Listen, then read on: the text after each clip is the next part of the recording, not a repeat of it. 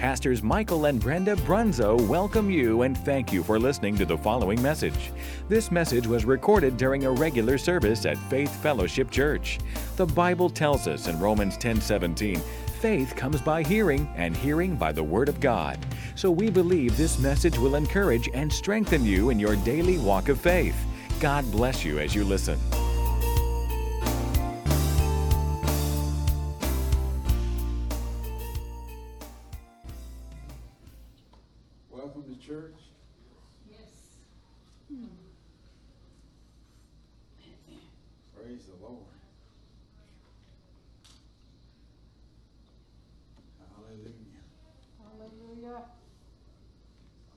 Is so good. All the time. I got on the scale this morning and I am at my pre-cancer, pre-chemo weight. Hallelujah. I ain't real happy about it, but it's a good sign. Amen. Hallelujah. Hallelujah. My, my hair is still struggling to get there, but it's getting there. Won't be long. Thank you, Lord. Hallelujah. Thank you, Lord. Turn with me to Psalms 127. Psalms 127. We're going to look at verses 1 and 2 this morning. I'm going to read it in two translations. The first one is going to be in the King James, and then I'm going to read it in the New Living Translation for clarity. In Psalms 127, verse 1 and 2, it says, Except the Lord build the house, they labor in vain that build it. Yes. Except the Lord keep the city, the watchman watches, but in vain. It is vain for you to rise up early, to sit up late, to eat the bread of sorrows, which is another way of saying have anxious worry. For so he giveth his beloved sleep. And then in the New Living Translation, the same passage of Scripture, it says, Unless the Lord builds a house, the work of the builders is wasted. Unless the Lord protects a city, guarding it with sentries will do no good. It is useless for you to work so hard from early morning until late at night, anxiously working for food to eat, for God gives rest to his loved ones. Mm-hmm. I mean, knows God wants us to rest. Yes. Rest must be important. Yes. But anything you build without involving God, uh, your work is in vain. And another way of saying that is your work will not be successful. Yes. There won't be any true success in your work because you're doing it in yourself. You're not using helping or using God's help for it. And this psalm teaches us to, to depend on God Yes. for success in building things that will last, whether it's a house, a family, a relationship. Uh, it doesn't make any difference if it's a business, uh, if it's building national security or security around your home or anything else. Make sure God is at the center of it if you want it to be successful. Now, notice he didn't say not to have any of those other things like sentries and guards and watchmen and things like that and walls.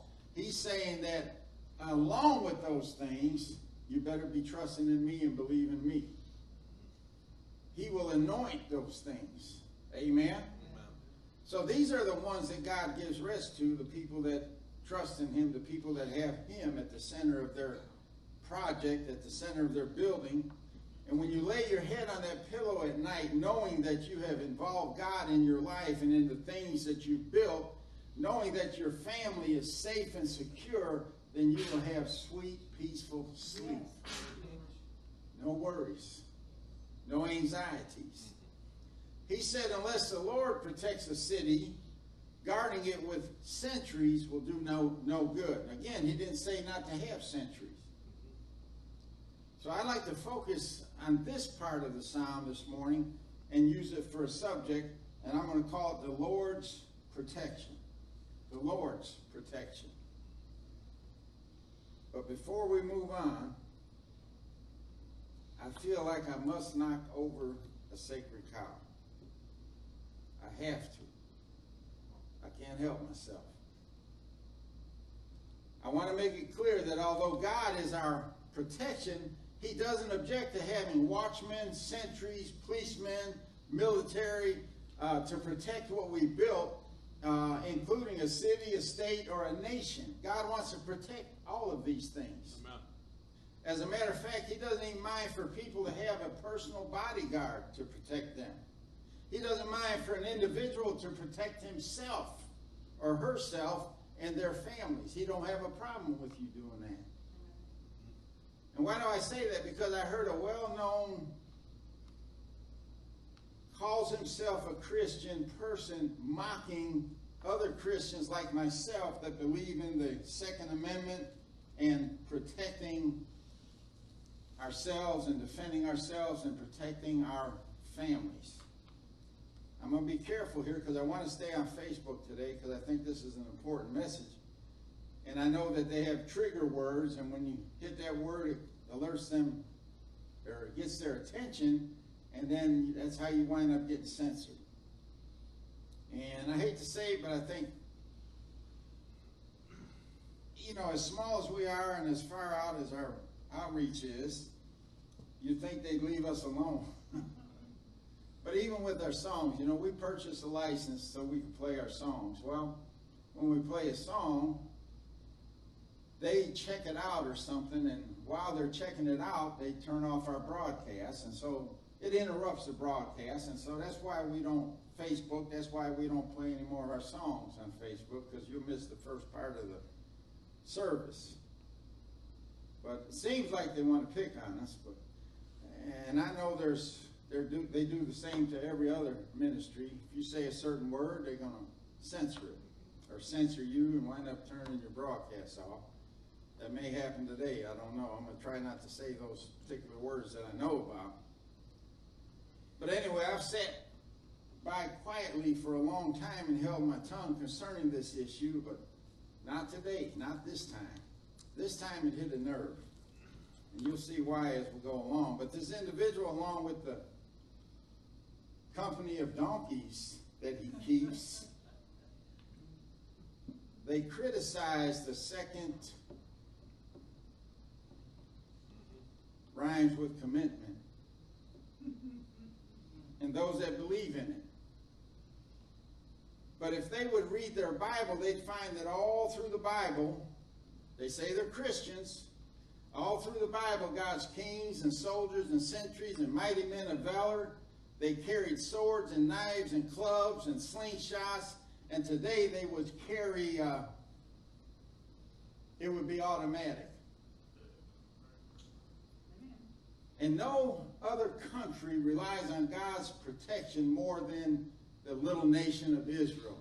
And there's no other country that God protects more than that little nation of Israel because those are his, his chosen people. Those are the ones that started this whole thing. They're the ones that brought Jesus into this world. They're the ones that crucified him. So God protects that country.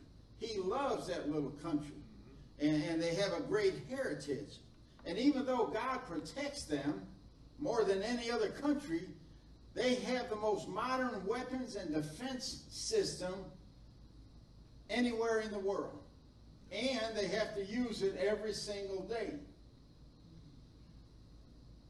So if God protects them, why do they have to do that? See, Christians that advocate controlling mm-hmm. weapons and oppose that second because they say the Lord should be the only protection we need. And it sounds good in theory.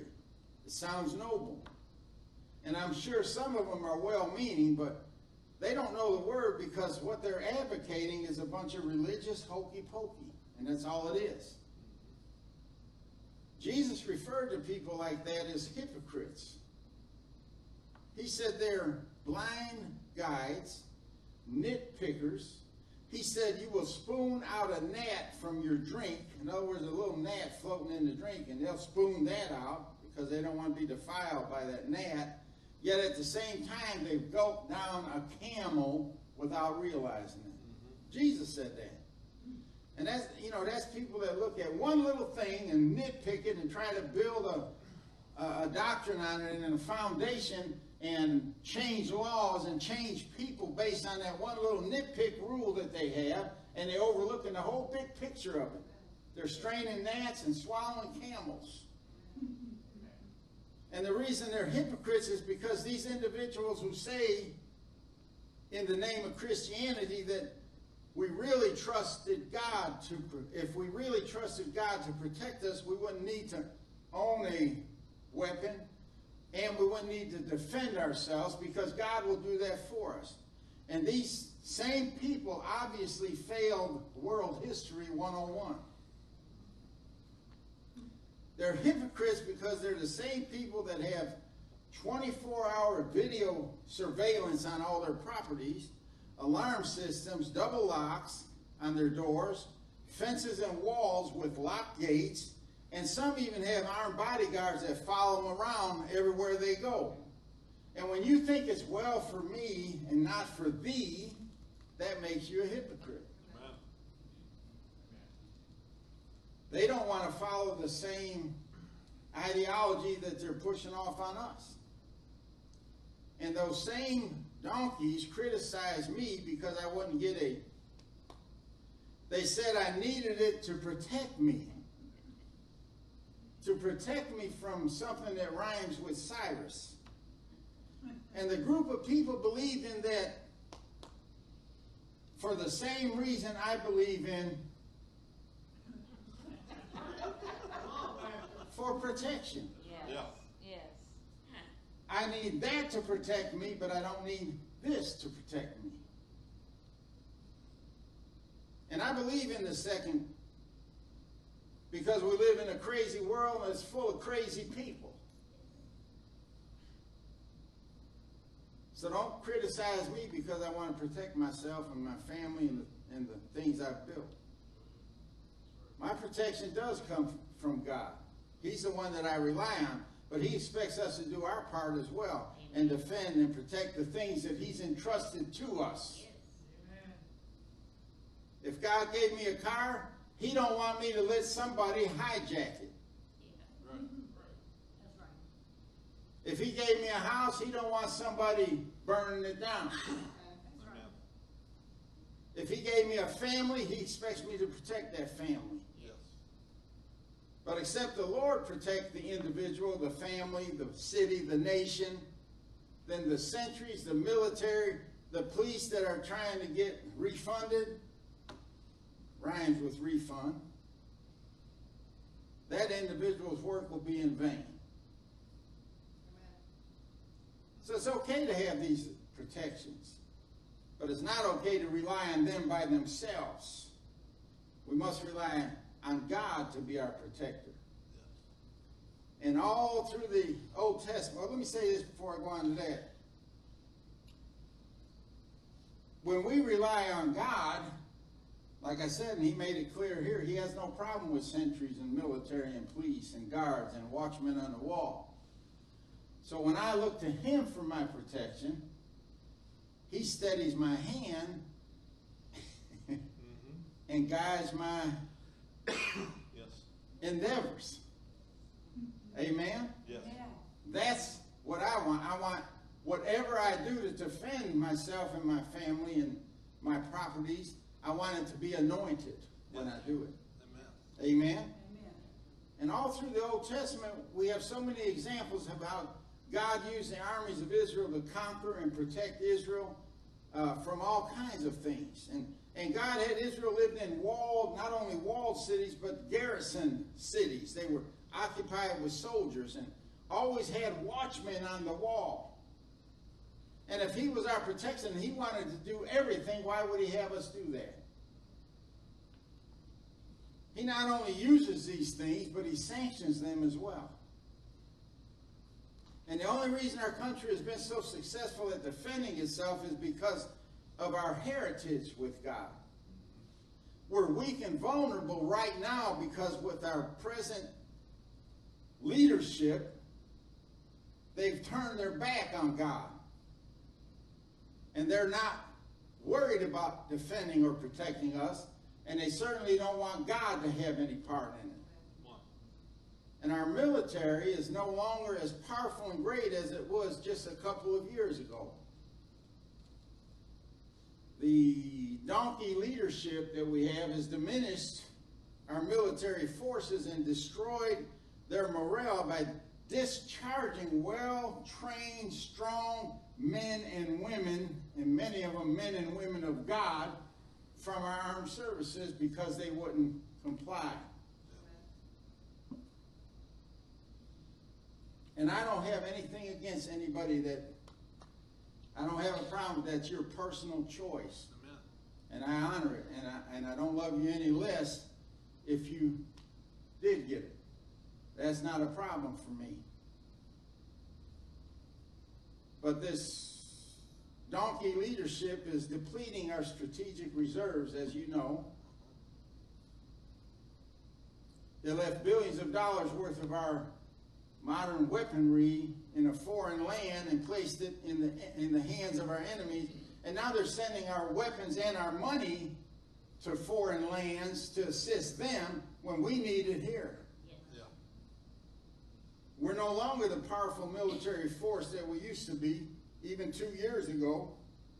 And there's other nations today that have the ability to conquer us and defeat us. But there's always been countries and nations that wanted to conquer us and defeat us. And they tried it at least twice for sure WW1 and WW2, and then skirmishes all over the world. But besides that, the only war we ever lost was the Civil War.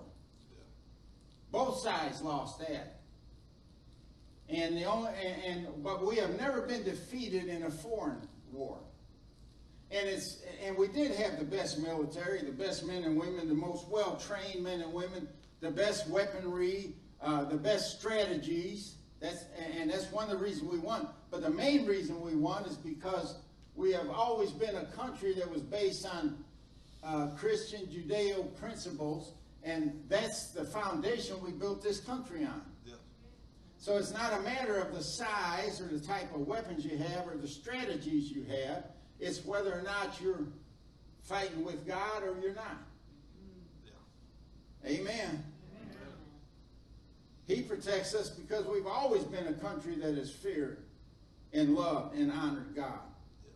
And as long as there's a remnant church in this country, I don't care how bad it looks right now, I don't care what the direction it's headed in, as long as there's a remnant church in this country right now, he will always be loved and he will always be honored.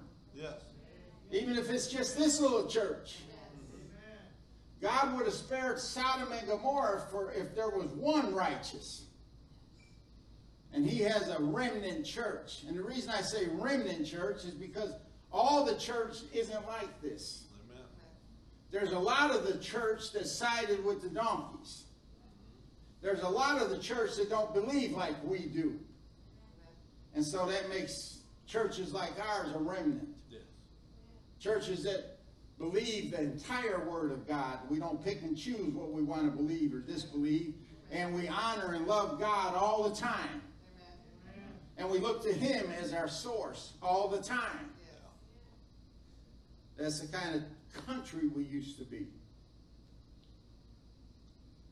So God is telling us, even in this psalm and other places, by example, that uh, it's okay to have armies and sentries and police and every other kind of protection we can think of. As a matter of fact, he, he encourages that type of protection. But if we ever get to the place where we think that we're defending ourselves and we don't rely on him anymore, then I'll just say this: this next generation will be speaking Chinese.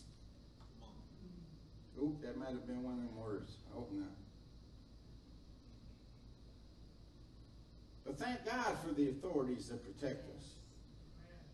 But I've seen places in the Bible, and I can cite you examples where Israel defeated great armies with a small amount of people. Gideon had an army of 300, and he, he, he defeated tens of thousands with that little army. Why? Because that was an anointed army. Yes. And I've seen it the other way around. Where we had a great army and we were defeated, Israel, I'm speaking of. And what was the deciding factor when it can go either way? God. See, these battles can go either way. And, and the deciding factor is who trusts, loves, honors, and believes in God. It doesn't make any difference the size of the army then. And those great armies were victorious or defeated because of God. Not because of their size or the number of soldiers or their weapons or their battle strategies. None of that had anything to do with it as long as God is on your side. God could use one person with a slingshot to defeat a great army and another person with the jawbone of an ass to defeat a great army. God ain't in the numbers. And right now, you're protected, I'm protected, our families are protected to a certain degree. Even our nation is protected, and it's all because God is keeping us and for no other reason. It's by the grace and mercy of God that we're surviving. Yes. So pardon me if I don't agree with their ideologies and their thoughts about my second rights. Let me show you how God protects us as individuals and as a nation. And this is what's really important because it doesn't make any difference if it's an individual or a family or a town, a city, a country, it doesn't, uh, the whole world, doesn't make any difference. It's the same protection for everybody. And we have an example in Job chapter 1, verses 6 through 10. It says, Now there was a day when the sons of God came to present themselves before the Lord. And Satan also came among them. And the Lord said to Satan, From where do you come? So Satan answered the Lord and said, From going to and fro on the earth and from walking back and forth in it. That's what the devil does. He goes to and fro in the earth, walking back and forth in it. And then the Lord said to Satan, Have you considered my servant Job? That there is none like him on the earth, a blameless and upright man who fears God and shuns evil. So Satan answered the Lord and says, Does Job fear God for nothing? Have you not made a hedge around him, around his household, and around all that he has on every side? You have blessed the work of his hands, except the Lord build, and his possessions have increased in the land. So we're safe for one reason. God has placed a hedge of protection around those that fear, love, and honor him. It's that hedge that protects us and keeps us safe. It's not because we're so great. It's not because we have the best defenses in the world. It's not because we have the greatest military in the world. It's because of his favor and mercy and grace, and we must never lose sight of that. And another word for hedge is fence or a wall.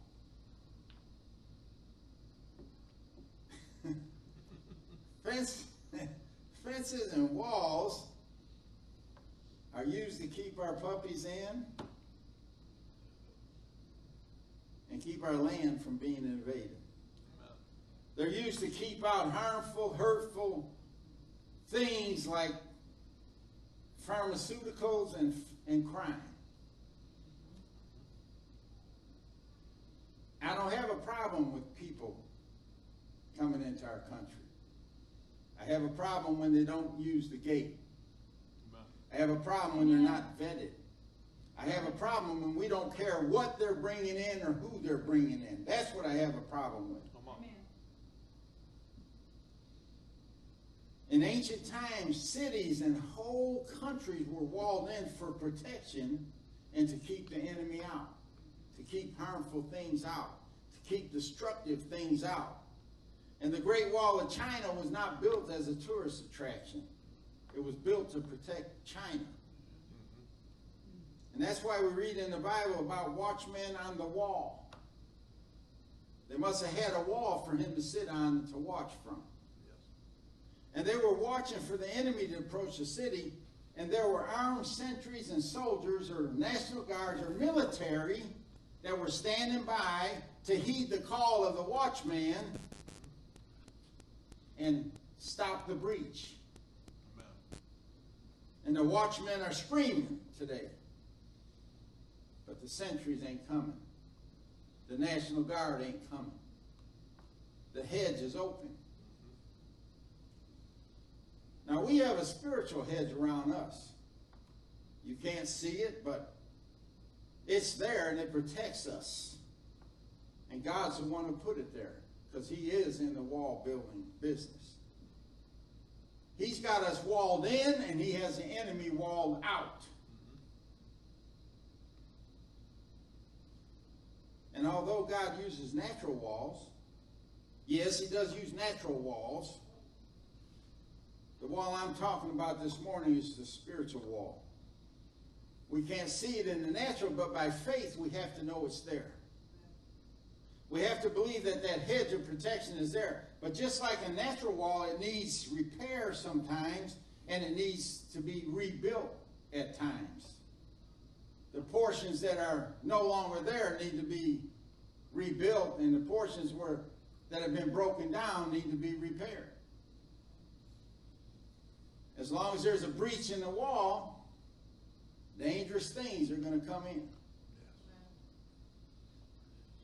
And we walk by faith, not by feelings. We're taught that in the Bible. And just because you feel sick doesn't mean that you're not healed. Just because your bank statement says you're broke doesn't mean that you don't have any money or sources. And just because your mountain looks so big that it looks like you can't overcome it or it can't be moved, it can be moved. By faith, you can move your mountain no matter what size it is. And I like what uh, God said to his servant Zerubbabel. He says, Speak to that mountain and say, Who art thou, O great mountain? Thou should be removed and become a plain. And so we have the Word of God. We have the power of the Word of God. And when we speak the Word by faith, Who art thou, O great mountain? Thou should be removed and become a plain. It's removed, and that plain is easy to walk over. Yes. So just because it looks big doesn't mean it can't be moved. And besides, you're not the one moving it. God is. You're speaking to it. And God is using your words and your faith to move it. The things that you can see are temporary. The Bible tells us they're temporary and subject to change. In other words, if you can see it, you can change it. If you can see it, it can be moved. And, and, you know, we just, the way we've been brought up and the things that we've been taught, and uh, you turn on the television, everything is negative, everything is speaking against God, and, and there's so much unbelief and doubt and uh, demon worship in the world today that uh, our minds get programmed to certain things where we always believe the worst of everything. You get a pain, and the first thing you think of is the worst. Amen? It can't just be indigestion from pizza, it has to be the worst. And sometimes people think that things can't change because it just went from bad from, from good to bad and then from bad to worse. So they think it can't change. It's gone too far. But if it can go from bad to worse, why can't it go from worse to good? If it can move that direction, why can't it move this direction? Because we don't think like that. Yeah. But you should think like that because your mind has been renewed on the Word of God. You know better. We don't go according to how we feel, we don't go according to what we see. We walk by faith. Yeah. And faith says things can change, things can move. Faith says God can turn things around. Yes. And God can make a way where you don't think there is a way. Yes. We know Job had a hedge of protection around him. And as long as it was there, Satan couldn't touch him. And didn't touch him for many years. God prospered everything he put his hand to. He made him the richest man in the East. The devil couldn't touch him, couldn't touch his family, couldn't touch his properties, couldn't touch his cattle, couldn't touch anything for years. And the Bible tells us in John 10 10, and this is something else we have to understand because of that negative way that we think all the time and that twisted mentality that the world has put into our minds if we're not careful, where, you know, we think that uh, things can get worse, but for some reason they can't get better. That type of mind. The Bible tells us in John 10 10 that the thief does not come except to steal and to kill and to destroy. But Jesus said, I have come that they may have life and that more abundantly. Not just life, but abundant life. And we get the two mixed up sometimes. So we need to know once and for all who does what here. A lot of Christians believe that the disasters, and you heard them on the news, it's an act of God. It's God's will. But these disasters that happen to this nation and around the world are caused by God. They're confused. See, God doesn't cause hurricanes. He doesn't cause natural disasters. He didn't cause COVID. He didn't take your loved one from you. He didn't pass judgment on this country and he didn't pass it on you. Not yet. So if you think that he had anything to do with killing, stealing, or destroying, then you don't know him like you should. Amen. Who does the stealing, killing, and destroying? The devil. Then what makes you think God and him switch places at times? They never switch places. The devil is always the one who kills, steals, and destroys, and God is the one that gives life and that more abundantly. Always. Never changes. Job failed to maintain his hedge.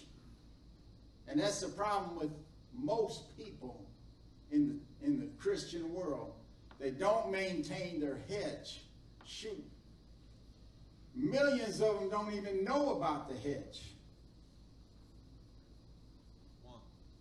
Job failed to maintain the hedge that God placed around him and his family and his properties. He got in fear, showed a lack of faith, and that opened the door to the killer, the stealer, and the destroyer. And when he got in, that's exactly what he did. Mm-hmm. It was because of Job's lack of faith and getting in fear that caused his head, his hedge, to be breached. Job said in 326 of his book, What I always feared has happened to me. What I dreaded has come true. If he was in faith, he wouldn't have been fearing and he wouldn't have been dreading. As a result, he says, I have no peace, no quietness, I have no rest. Only trouble comes. Let me tell you, Satan wants to steal, kill, and destroy everything in your life, including you. But the only reason he hasn't been able to, at least to a certain extent, is because that hedge has been somewhat maintained. You come to church, you hear the word, you get faith. Pastor's always teaching you not to get in fear, not to be afraid, and all these things continue to maintain your hedge. Uh, you learn you learn to trust in God. You learn to speak His word. That maintains the hedge. But when you neglect these things, then the hedge begins to crumble and the hedge begins to fail. The wall that God has around your wall, your life all of a sudden has a way in for the enemy. And that's what happened to Job. Job was so worried about his family sinning, his children sinning, because they were some wild childs. They were partying all the time. And he was so afraid that they would sin and curse God that he got into fear over it. And he offered, offered sacrifices just so they wouldn't get in. I didn't say who he offered the sacrifices to. That might have been another problem. But someone that is in faith doesn't do that. Someone that totally trusts God doesn't do that. They don't get in fear and they don't get in doubt. They don't worry. And, and you know, fear is the opposite of faith. And fear is a sin because anything that is not of faith is sin. So Job had more faith in the devil's ability than he did God's, and that's what the real problem is. When you think things can go from uh, good to bad to worse, but you don't think they can go from worse to bad to good, then you have more faith in the ability of the devil than you do in God. And we need to be wise in these last days. We need to do what we can to protect ourselves. And if that means you need to wash your hands more often or whatever, then that's what you do. If that means you don't lick doorknobs and shake everybody's hand that comes along, then that's what you do. You do what you can to protect yourself. But your trust better be in God. Right.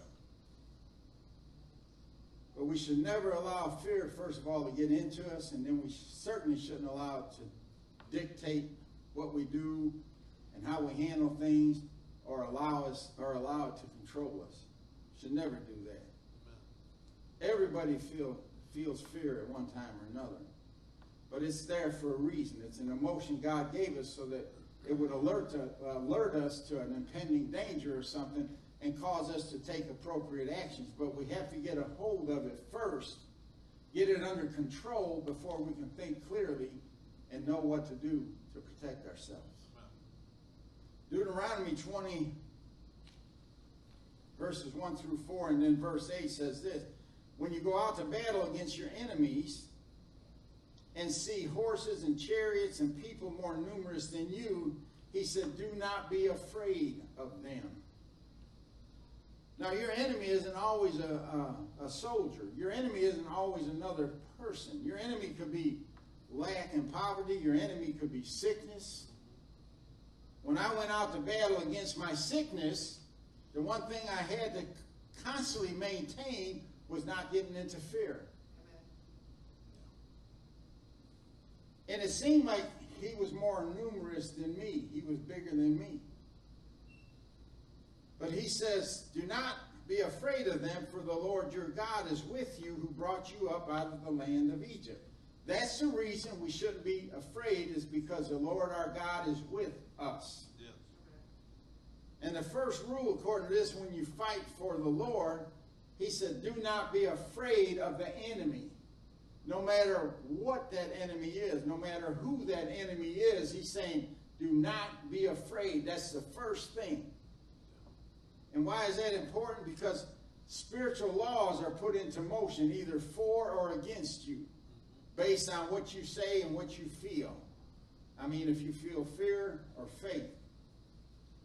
And the enemy operates through fear, so no matter how big the enemy seems to be, no matter what kind of weapons that you see, God says, Be not afraid, for I am with you. If you meditate on it a second and just think, you know, I'm going into this battle, and you look to your side and God is with you, would you be afraid? No, you wouldn't be afraid. Why? The most powerful, powerful being in the universe is going in with you. He's not going to let you be defeated. And then in verse 2 it says, So it shall be when you are on the verge of battle, you're just getting ready to go in, that the priest shall approach and speak to the people. And he shall say to them, Hear, O Israel, today you are on the verge of battle with your enemies. Do not let your heart faint. Do not be afraid, and do not tremble or be terrified because of them, because of your enemy. He said, Do not let your heart faint. Do not be afraid. Do not tremble. Do not be terrified. And why did he say that? Because he knows you will be tempted to do all of those things. Feelings will come and reports will come. Bad news will come. And you'll feel overwhelmed and you'll feel like you're outnumbered and you'll feel inadequate and you'll feel afraid and you'll feel weak. You might even feel hopeless. And that's why he tells us to walk by faith and not by sight. Don't walk by your feelings. Walk by faith. See, we know the power of the spoken word. We've been taught the power of the spoken word. And we can speak to our hearts and say, Be strong in the name of Jesus. We can tell ourselves that you will not faint. You will be strong and very courageous. And we can say to our troubled mind, Be still, so I can think. And then in verse 4 it says, For the Lord your God is he who goes with you to fight for you against your enemies to save you. He's always doing something. He's healing someone, he's saving someone, just like the song says. Does he still go with us today, or is this just talking about Israel? Is he with us like he was with them? Will he fight for us like he fought for them? Yes. Absolutely. But here's a, here's a this is a rough spot in the Bible. Then he dismisses some of his soldiers for various different reasons, but I want to pay special attention to verse 8. He's weaning out certain soldiers. And then in verse 8 he says, The officers shall speak further to the people and say, What man is there who is fearful and faint hearted? Is there anybody here that's fearful and faint hearted? Now remember, they're on the verge of battle. They're getting ready to go in and engage the enemy. And he says, Is there anyone here who is fearful and faint hearted? Right. And this is right after he charged them twice not to fear or be faint hearted. And then he turns around and asks them, Is anybody here that's in fear of faint hearted? So this tells us right here that we have the ability to choose between faith and fear. Yes, we do. So the officers would go through the ranks saying, Who's afraid? Who's faint hearted? Raise your hands. And the ones that were faint hearted and afraid raised their hands. And you'd think he'd punish them.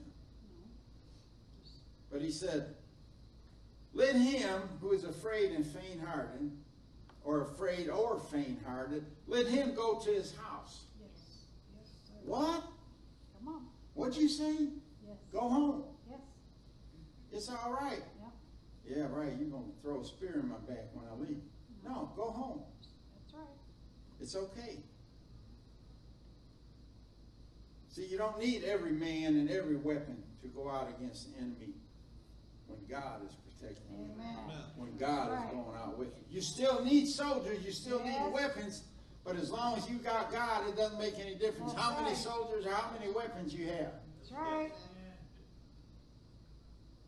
But don't everyone, don't we need everyone we can get to pray? Don't we need every person we can get to confess the word? Don't we need every member of the church to come together for this battle? No. Not if they're faint hearted and That's fear right. and doubt. that's right. Amen. They'll do more harm than good. Yeah. Yes. Not if they're not in faith. Go home. Mm-hmm. Pray through. Read the word. Yes. Meditate. Yes. Maybe you'll be ready for the next battle, but you're not ready for this one. Amen. You know, David did that when he was chasing after uh, his family and, and the men's families and that uh, when they were raided at Ziklag. And he went after them and they got to the place where they're getting ready to cross over and converge on the enemy and enter into battle with the enemy. Yes. And he said, Who's tired and weary? He uh-huh. said, You stay behind and watch the stuff. Stuff. Nothing to be ashamed of. You wore yourself out. Yes. You're tired. Yeah. You won't be any good in battle. You get yourself killed. Stay behind. That's right. Watch all our stuff. Yes. They went over. They defeated the enemy. They collected all the spoil and the riches from the enemy. Yeah. Come back and shared it with them equally. Yes. Amen. Why? They're still a part of the army. That's right. So why did he send them home? He tells us at the end of the verse, he said, lest the heart of his brethren, brethren faint like your heart. Mm. So it's like putting a, a, a bad apple in a barrel of good apples. That bad apple will eventually affect all the good apples. Yes, it will. And, fear is like, uh, fear like faith is contagious. That's right, Brother. Ernest. Thank you. It can sweep through an individual, a family, uh, a city, a state, a country. Yes. It can sweep through the entire and affect the entire nation. Yes. So if you're in fear or faint hearted or in doubt, go home. Rest up. Yes. Get some more word in you. and then come back. So fear tears down the wall that makes up the hedge that keeps the enemy out. I don't know if you realize it or not, but it should give you some idea of how we must guard ourselves Yes. how much we how we must protect ourselves, how we must maintain the hedge around us. Yes. You might not be able to affect the hedge that goes around the whole nation, but you can affect the hedge that goes around your house, your property. And a matter of fact, I'm going to take that back. You can affect the hedge that goes around the nation. Amen. And we do it every day through prayer. Yes. So, what's the first rule of warfare for spiritual people that are about to go into battle? Do not be afraid. This goes for the soldier who's about to engage the enemy, and, and he's the one with the weapon.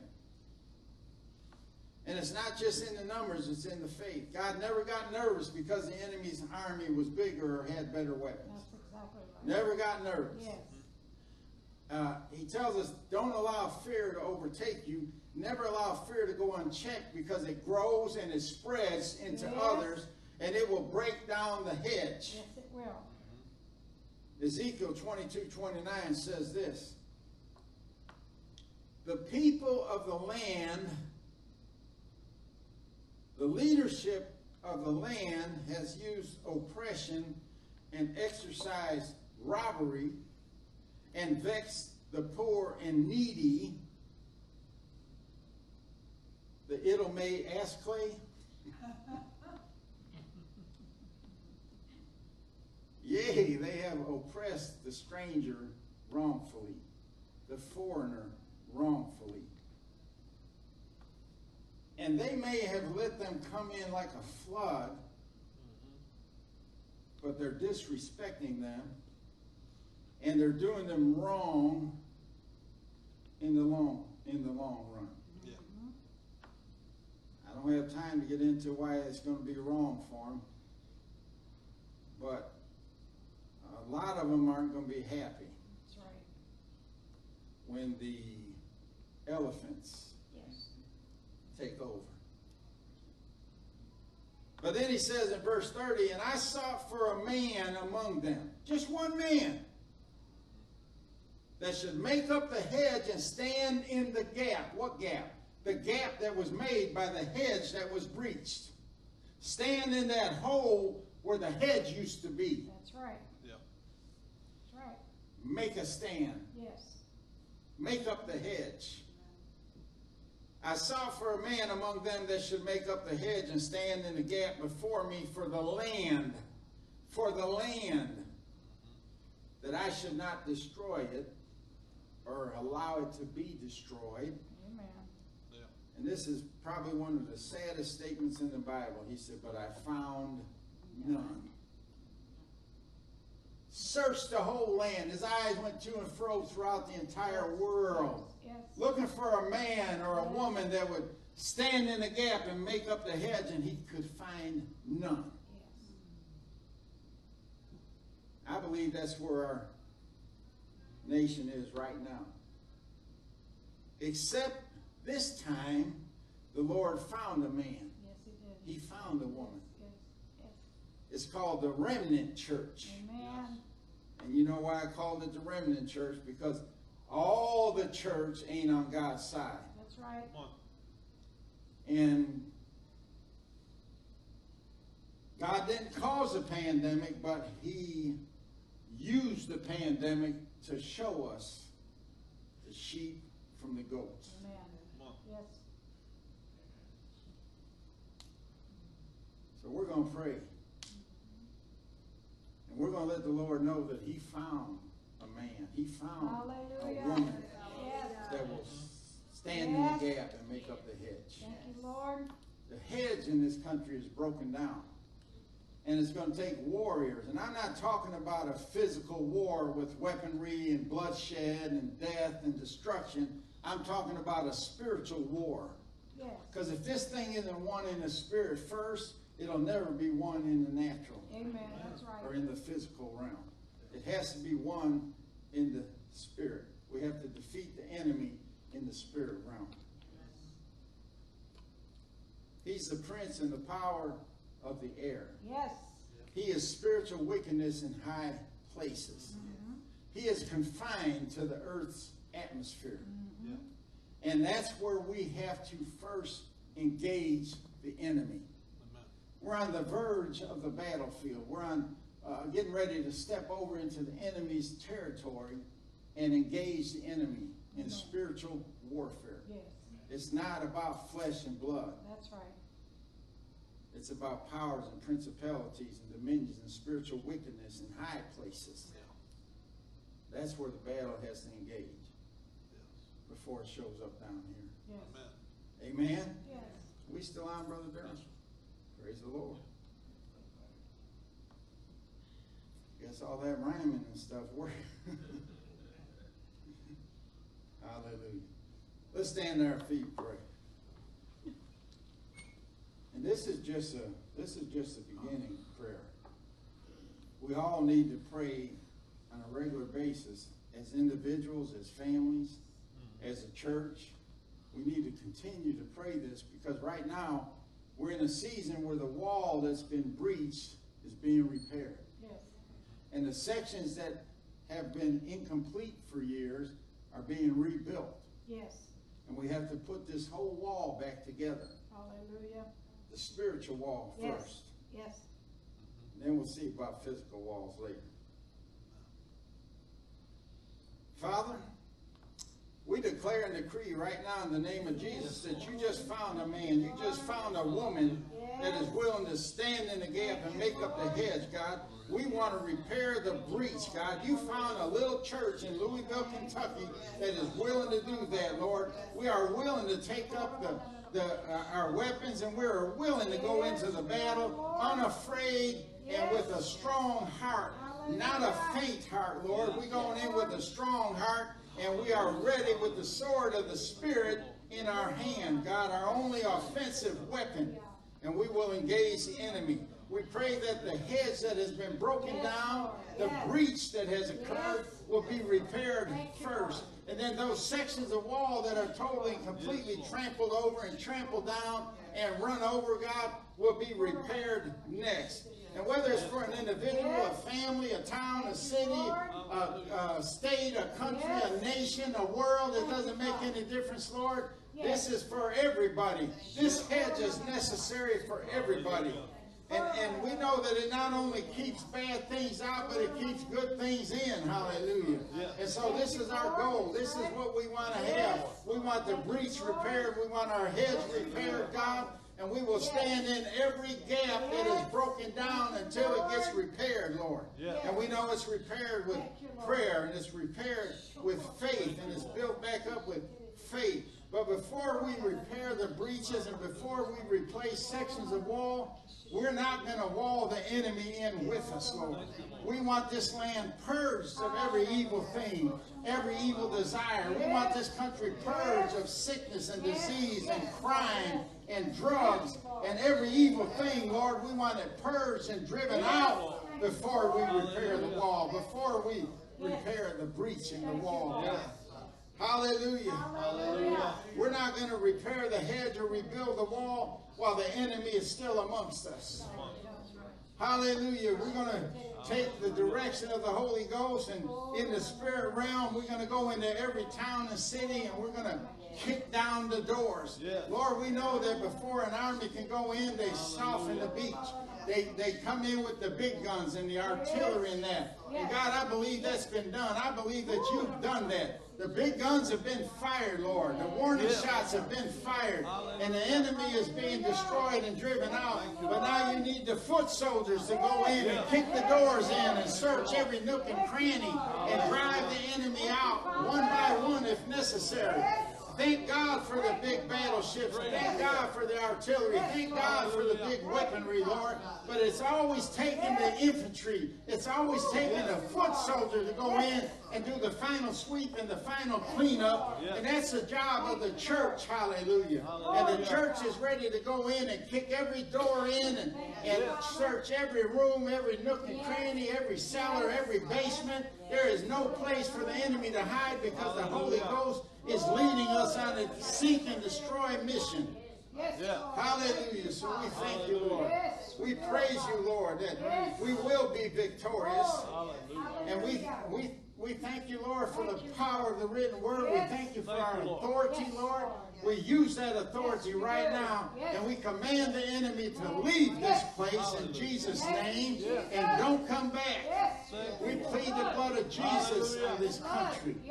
Yes. Lord, the blood of Thank you, every Lord. man and woman that was ever shed for the Yes. freedom of this Thank you, country, Lord. Lord, we honor that blood. But above Thank all, Lord. we honor the blood of Jesus that was shed for every one of us, every man and woman and child in the world. And God, we honor that blood today. And that's the blood that we apply to this nation right now in Jesus' name. And Lord, we thank you that every evil, Praise you, Lord. yeah, what, whatever side he's on, I don't care what his title is, I don't care what he calls himself, I don't care if he's rhymes with dino or if he's a donkey or if he's a elephant, it doesn't make any difference to me. I declare that if he's evil, if he's not willing to repent, if he's not savable, if he's not repentable, God, then I ask that he be rooted up, uprooted, and thrust out of this country in the name of Jesus. Hallelujah. Hallelujah. This is God's country. It's not just Virginia or West Virginia. This whole nation is God's country. God, you started this country. You built it on the foundation of your word and godly men and women. You built this country, Lord. And I know you have a special place in your heart for this country, and you're not going to let it be destroyed. It is not going to go to the wayside. You have a plan for this nation in the end times, and I see it in the book of Revelation, and it shall be so, just like you declared it and just like you wrote it. It shall happen in Jesus' name. Yes. Hallelujah. Hallelujah. So we thank you and we praise you this morning, Lord. Thank you for the hedge of protection. Yes. We've ignored it too long. We realize now it must be repaired. We realize now it's going to take men and women of faith to stand in the gap and make up the hedge. And we are willing to do that, along with countless others in this nation that are willing to do that. God, I pray for misdirected, misguided, so-called Christians that think that they can do things that you don't agree with and they can get away with. it. They can't in the name of Jesus. If you said it's wrong, it's wrong. If you said it's a sin, it's a sin. And no man can change that, no matter how he justifies it or how he thinks he can change things. He can't. Because you don't change. Your word doesn't change. So, Father, we thank you and praise you. We look forward to good things. Hallelujah. God, we're excited about the things you're about to do. Lord. And God, we're looking forward to this great revival that's going to take place here Hallelujah. shortly. I believe it's already begun in other in other countries and other nations. But this is going to be the hub. This is going to be the wheel within the wheel right here in the United States of America.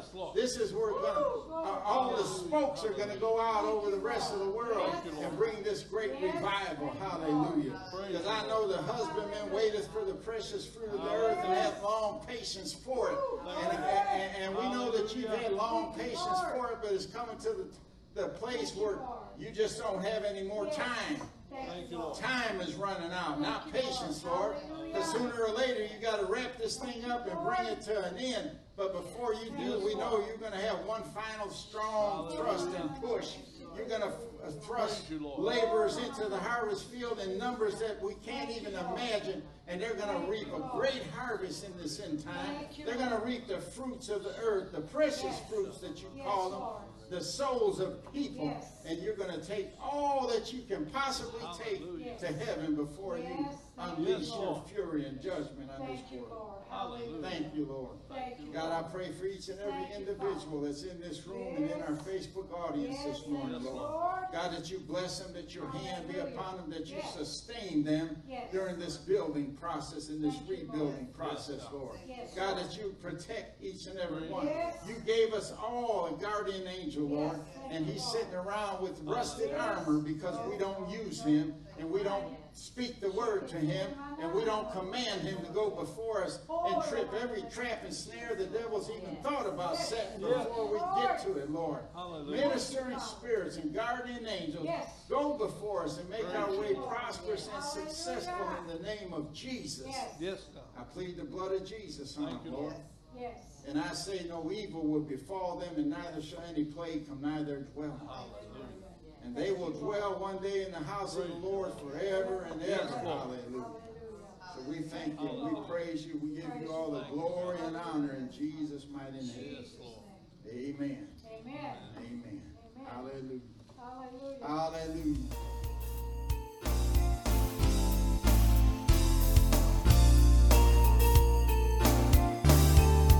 This concludes this message. Thank you for listening. We pray that it's been a blessing to you. For more information about FFC or its ministries, please contact the church office. God bless you, and remember, Jesus is Lord.